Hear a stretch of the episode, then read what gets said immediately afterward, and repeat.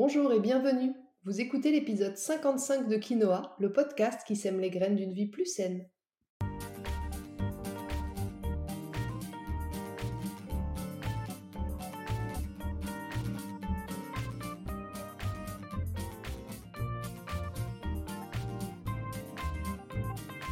Je suis Julie Coignet, naturopathe et coach santé. Ma mission à travers ce podcast est de vous aider à retrouver ou à garder la santé en adoptant de nouvelles habitudes de vie plus saines et équilibrées. Chaque semaine, le jeudi, je vous propose de parler bien-être, forme et santé naturelle de façon simple et positive pour vous aider à reprendre votre santé en main. Dans ce 55e épisode de Quinoa, nous allons faire un zoom sur les oméga 3, ces acides gras indispensables à l'organisme. Quels sont leurs rôles, leurs bienfaits, quels dangers si vous êtes en carence, où les trouve-t-on et est-ce qu'il faut se complémenter? Je vous explique tout ça dans cet épisode. Mais avant d'entrer dans le vif du sujet, je voudrais, comme chaque semaine, remercier sincèrement toutes celles et ceux qui prennent quelques minutes de leur temps pour me laisser 5 étoiles et un petit commentaire sur iTunes.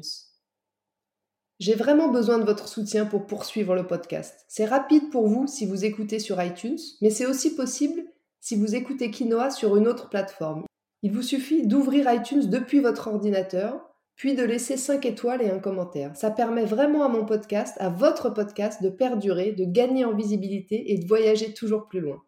Un merci tout particulier cette semaine à Bizbozmat, qui dit Merci pour ce partage intéressant et varié. Merci Julie pour ce super outil. Je suis fan du contenu, de la manière abordable d'adresser les sujets. Le format est parfait, efficace et rapide, sans faire pour autant de raccourcis. C'est comme cela que je vous ai découvert. Je suis également suivi par vous à distance pour des séances de naturaux personnalisées et ces podcasts sont un bon complément pour des piqûres de rappel ou pour explorer de nouveaux horizons. Merci beaucoup Matt. Je suis vraiment ravie que Quinoa te plaise. Allez, sur ces belles paroles, c'est parti pour l'épisode du jour. Aujourd'hui, nous allons donc parler des oméga 3. Si vous suivez le podcast depuis le début, ça doit vous dire quelque chose puisque j'en ai déjà rapidement parlé dans l'épisode 15 de Quinoa, un épisode dans lequel je revendiquais le bon gras. Malgré la mauvaise presse que subit le gras, je détaillais dans cet épisode les différentes formes de gras ou d'acides gras que sont les acides gras trans, les acides gras saturés, les acides gras monoinsaturés, les oméga 9, et les acides gras polyinsaturés, qui sont les oméga 3 et les oméga 6. À la différence des autres acides gras, les oméga 3 et 6 sont les seuls que notre organisme ne peut pas fabriquer tout seul si nous ne lui en donnons pas. C'est pourquoi on les appelle les acides gras essentiels. Je vous invite à réécouter l'épisode 15 si vous voulez refaire un petit point sur l'importance du bon gras, mais je vais pour ma part quand même revenir sur un point ici, l'importance du bon ratio entre oméga 3 et oméga 6. Vous l'avez compris, dans la famille des gras polyinsaturés, il y a donc les oméga 6 et les oméga 3, deux acides gras essentiels au bon fonctionnement du corps qui doivent être apportés au quotidien par l'alimentation parce que le corps ne sait pas les fabriquer. Mais il y a une différence notable entre les deux. Les oméga 6 vont donner naissance à des composés plutôt pro-inflammatoires et pro-oxydants, tandis que les oméga 3 vont donner naissance à des composés anti-inflammatoires qui fluidifient le sang. Mais ne vous méprenez pas, il n'y a pas un bon et un mauvais. Nous avons besoin des deux. Seule chose qui compte, l'équilibre entre les deux, la quantité et le rapport entre les deux. Dans l'idéal, il faudrait que le rapport oméga 3 oméga 6 soit de 1 pour 3 à 1 pour 5.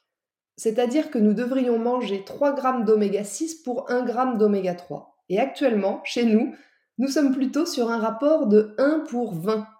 Et on sait que l'excès d'oméga 6 sur les oméga 3 pose des soucis d'ordre inflammatoire. Ce ratio en déséquilibre va provoquer donc de l'inflammation, du diabète, de l'asthme, de l'eczéma, de la polyarthrite rhumatoïde, de l'obésité et toute autre forme de symptômes inflammatoires. C'est donc pour rétablir l'équilibre que j'ai décidé de dédier un épisode entier de podcast aux oméga 3. Donc poursuivons maintenant avec encore un peu de théorie pour comprendre plus en détail qui sont les oméga 3. Il existe trois sortes d'oméga 3. On distingue les EPA, les DHA et les ALA. Je vous épargne leur nom entier imprononçable. Mais retenez que le corps a besoin d'EPA et de DHA. C'est la forme biodisponible, la forme que le corps peut utiliser directement, la plus assimilable.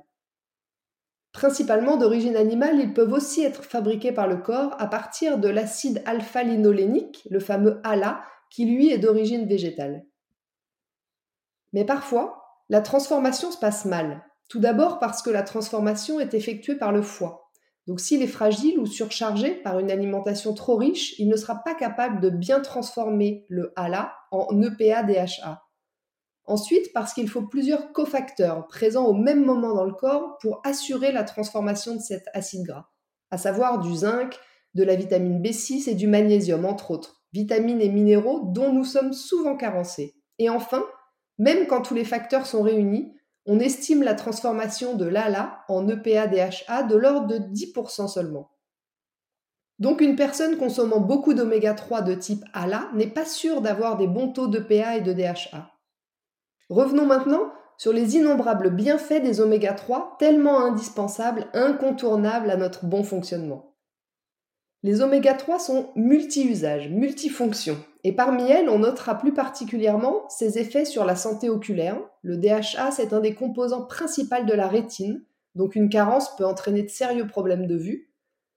Des effets aussi sur les maladies cardiovasculaires. Les acides gras oméga 3 ont un rôle clé sur la santé cardiaque en agissant sur la tension artérielle. Ils vont fluidifier le sang et donc favoriser la dilatation des vaisseaux sanguins. Ils ont aussi des effets sur l'équilibre hormonal, sur le maintien de la mémoire et des fonctions cérébrales. Les oméga 3 retardent les effets du vieillissement et les risques d'Alzheimer, par exemple. Ils vont aussi avoir des effets sur la santé des os, parce que les oméga 3 améliorent la solidité du squelette en augmentant la quantité de calcium dans les os.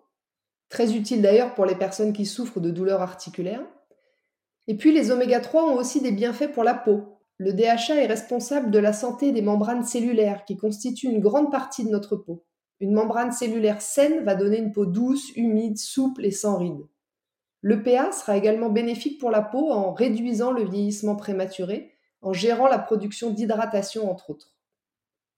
Et puis les oméga 3 participent aussi efficacement à lutter contre la dépression et à diminuer les troubles déficitaires de l'attention avec hyperactivité, vous savez les TDAH, en améliorant l'attention et en diminuant l'hyperactivité, l'impulsivité, l'agitation et l'agressivité. Et puis bien sûr, c'est aussi pour ça que j'avais envie d'en parler, les oméga 3, vous l'avez compris, sont de super anti-inflammatoires. Ils vont réduire la production de molécules et de substances liées à l'inflammation, telles que les cytokines inflammatoires. Et donc, ils vont lutter contre l'inflammation chronique, mais vont aussi être très intéressants pour les sportifs.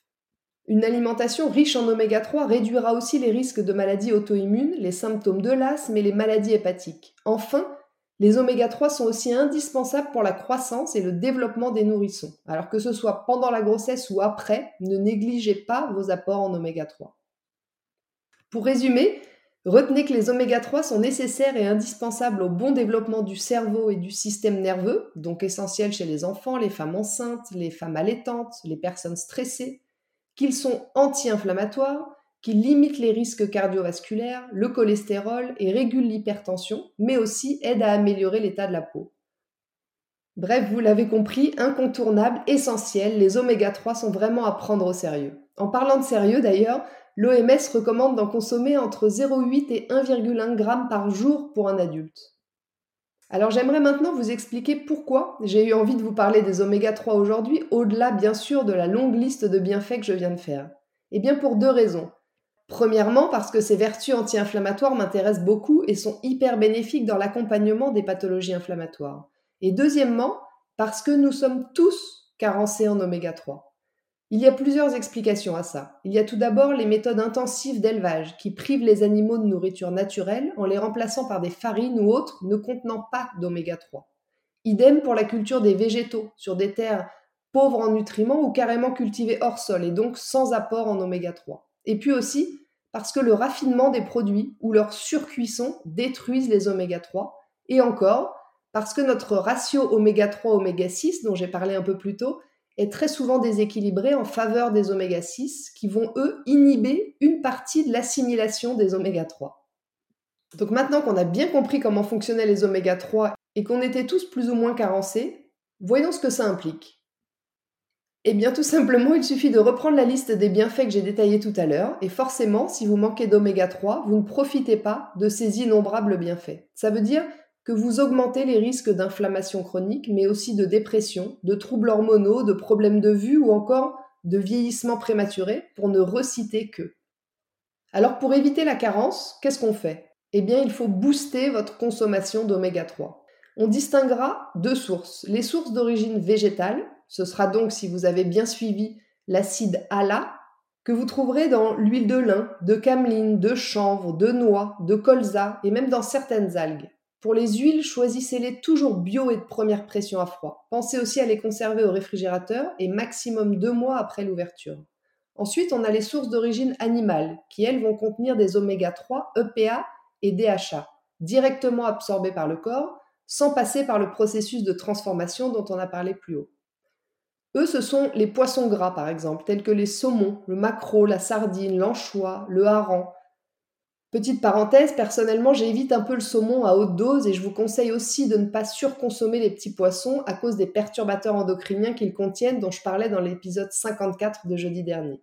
Mais vous en trouverez aussi dans la viande rouge élevée en plein air, avec une alimentation riche en herbes, en luzerne, en graines de lin, ou encore dans les jaunes d'œufs, là aussi issus de poules nourries aux graines de lin.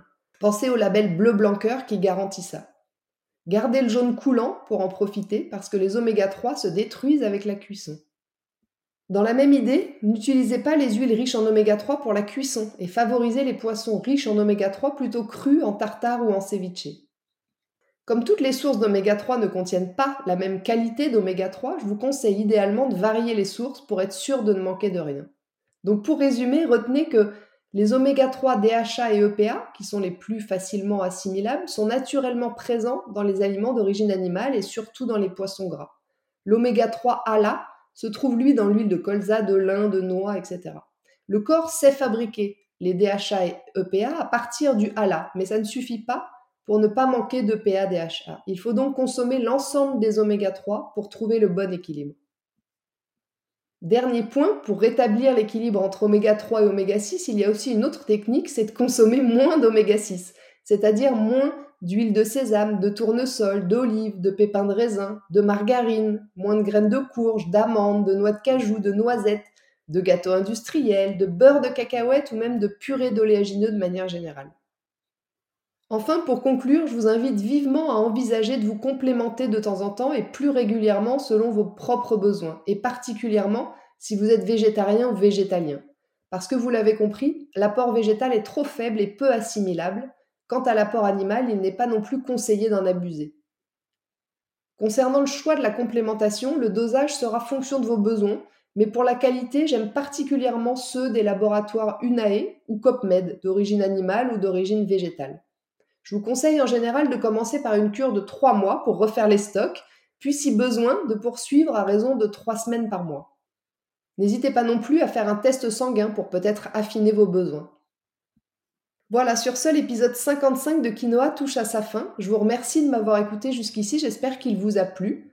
Si vous pensez que ce sujet peut intéresser certains de vos amis, n'hésitez pas à leur transférer ou à le partager sur vos réseaux sociaux. Et puis si vous n'avez pas pu prendre de notes, vous retrouverez le contenu de ce podcast retranscrit par écrit sur mon site juliecoignet.com.